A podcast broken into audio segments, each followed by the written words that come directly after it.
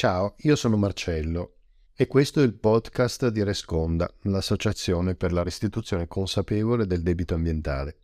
Cercherò di raccontare come l'energia determina le forme della società e dell'economia.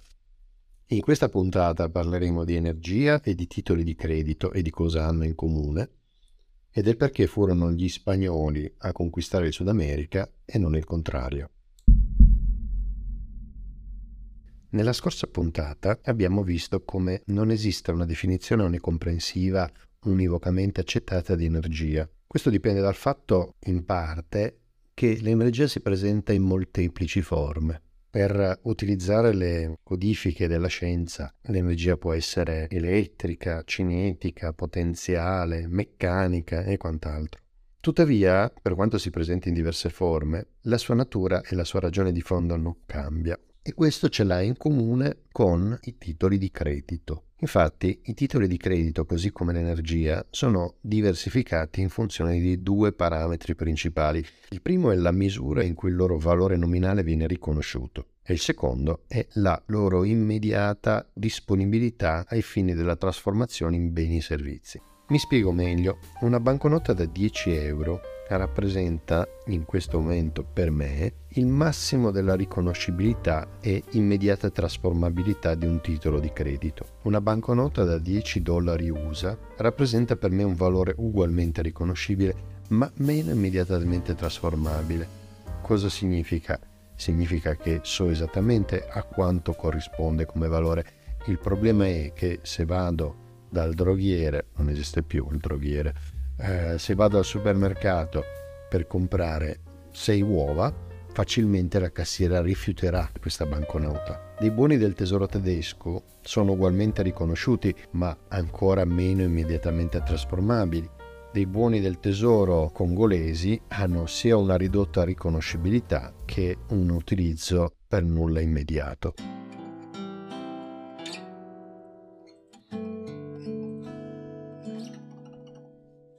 Ecco, l'energia, proprio come i titoli di credito, si presenta anch'essa in forme mutevoli, caratterizzate in un certo senso da riconoscibilità e immediata utilizzabilità. Il petrolio, nelle sue varie diciamo, declinazioni, benzina, gasolio e quant'altro, rappresenta una delle forme più riconoscibili ed immediatamente trasformabili per il bene e servizio desiderato, che sia calore, che sia forza motrice, che sia luce, che sia elettricità corrisponde un po' se vogliamo all'euro per me o al dollaro USA. Anche il cibo rappresenta una forma di energia di particolare valore perché è universalmente riconosciuta e immediatamente trasformabile, anche se c'è lì incontra dei limiti perché in linea di massima possiamo trasformarla nell'energia necessaria per far funzionare il nostro metabolismo o il metabolismo per dire di un animale domestico, meno per fare altre eh, cose, quali ad esempio produrre elettricità. Infatti l'energia si presenta in molte forme che risultano più o meno riconoscibili o trasformabili, ad esempio la radiazione solare, che può essere utilizzata per scaldarsi ovviamente, ma solo con particolari artifici per spostare un peso.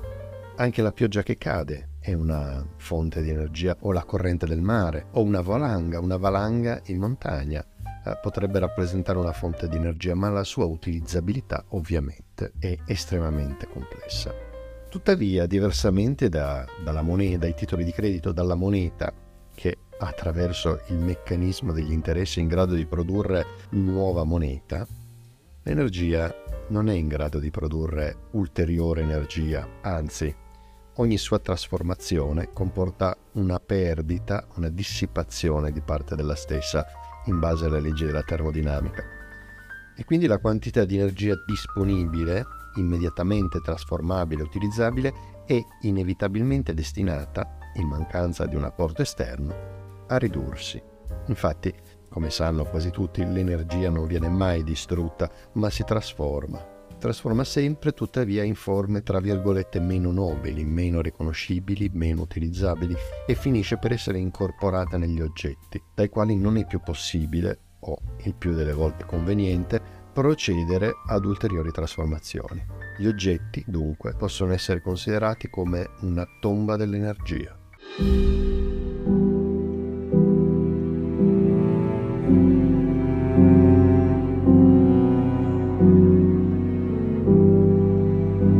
Infatti gli oggetti hanno, nella maggior parte dei casi, una funzionalità ridotta che consiste nell'utilizzo dell'oggetto in questione secondo le sue caratteristiche e, al termine dell'utilizzo, nella produzione di un rifiuto.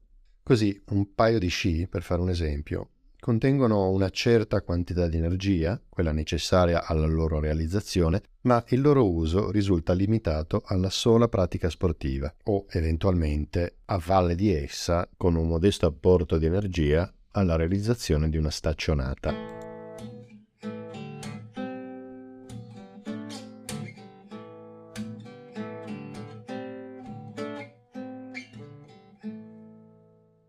Questa differenza segna un, un noiato profondo tra i titoli di credito e l'energia, tra l'economia finanziaria, che si basa su un'espansione continua della massa, del, della massa monetaria, a sua volta basata su un'astrazione condivisa, e l'economia reale, che in ultimo si basa sull'energia disponibile, che non può essere accresciuta.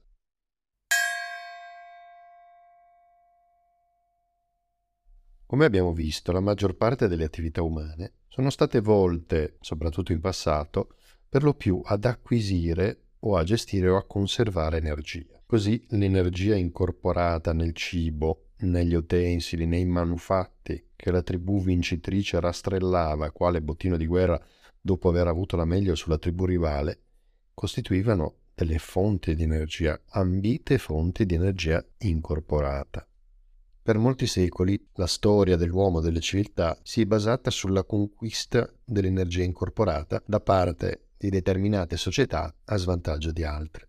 L'impero romano, ad esempio, ha raggiunto a nord le fredde e ventose rive dei mari del nord, a ovest l'Oceano Atlantico, a est le catene del Caucaso e a sud i deserti africani, sempre metabolizzando l'energia incorporata nei beni e nella forza lavoro sottratta ai popoli sconfitti. Con questa energia Roma ha potuto sviluppare ed alimentare la propria organizzazione sociale.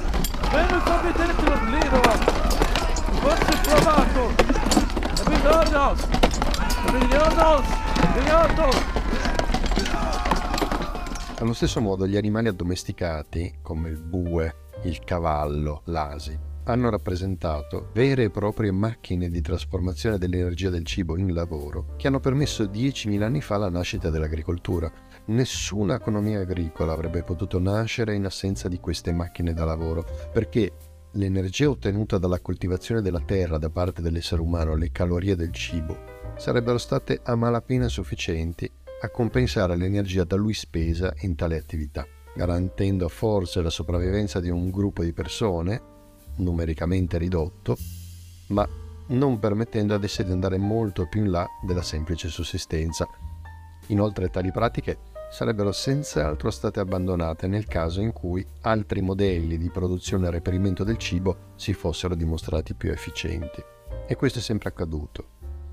E per questa ragione, ad esempio, i nativi del Nord America erano nomadi e dediti soprattutto alla caccia. Infatti non c'erano prima dell'arrivo degli europei animali da lavoro da utilizzare a tal fine.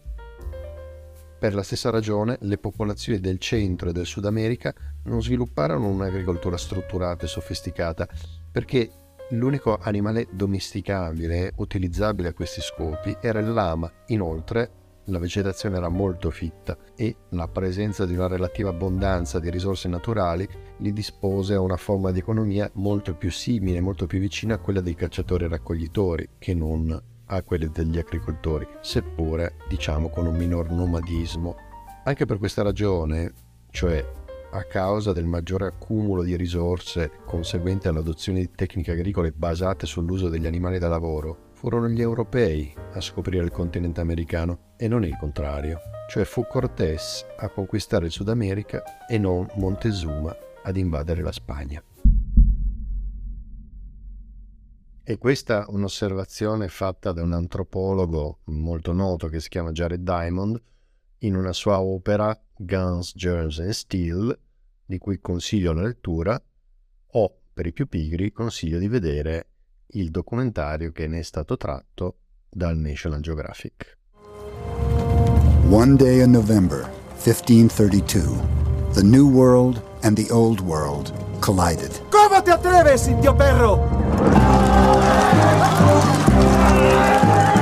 168 Spaniards attacked the imperial army of the Incas in the highlands of Peru. Before the day was out, they had massacred 7,000 people.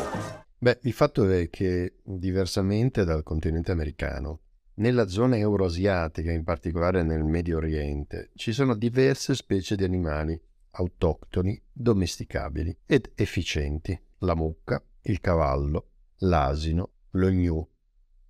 E grazie a questi animali, oltre agli strumenti e alle tecniche agricole sviluppate in parallelo, quali l'aratro, che serve, manco a dirlo, a concentrare l'energia dell'animale da tiro su una superficie limitata e robusta, in grado di rompere e sollevare le zolle di terra più dure e pesante, è grazie a questi che l'agricoltura diventa un'opzione non solo plausibile, ma anche particolarmente vantaggiosa. Cioè diventa una tecnica di produzione e di riperimento del cibo che garantisce un significativo surplus energetico, L'energia resa dal cereale coltivato risulta infatti di diverse volte superiore all'energia necessaria all'uomo per la sua coltivazione raccolta, oltre ad essere disponibile in un più ampio orizzonte temporale, grazie alla sua facilità di conservazione.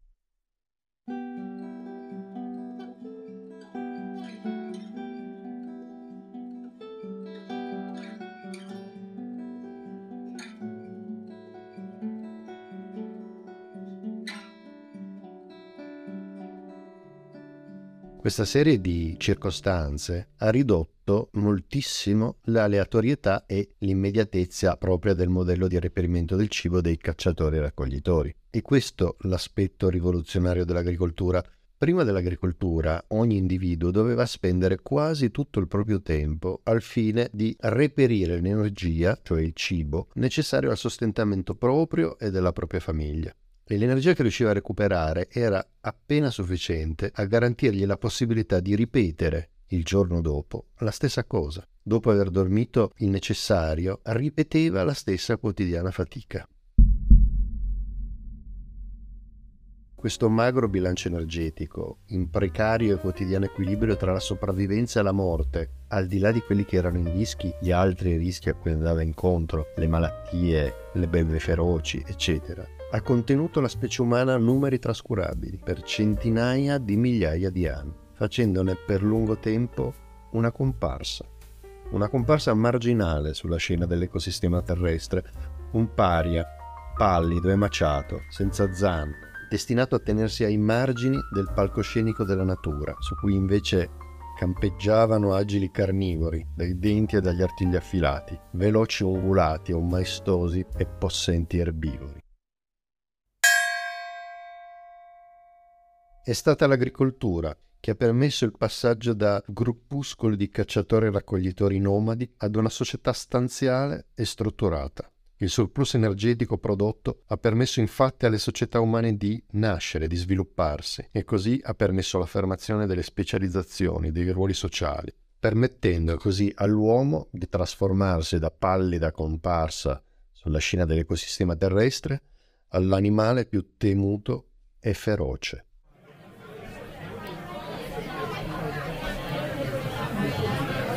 Ma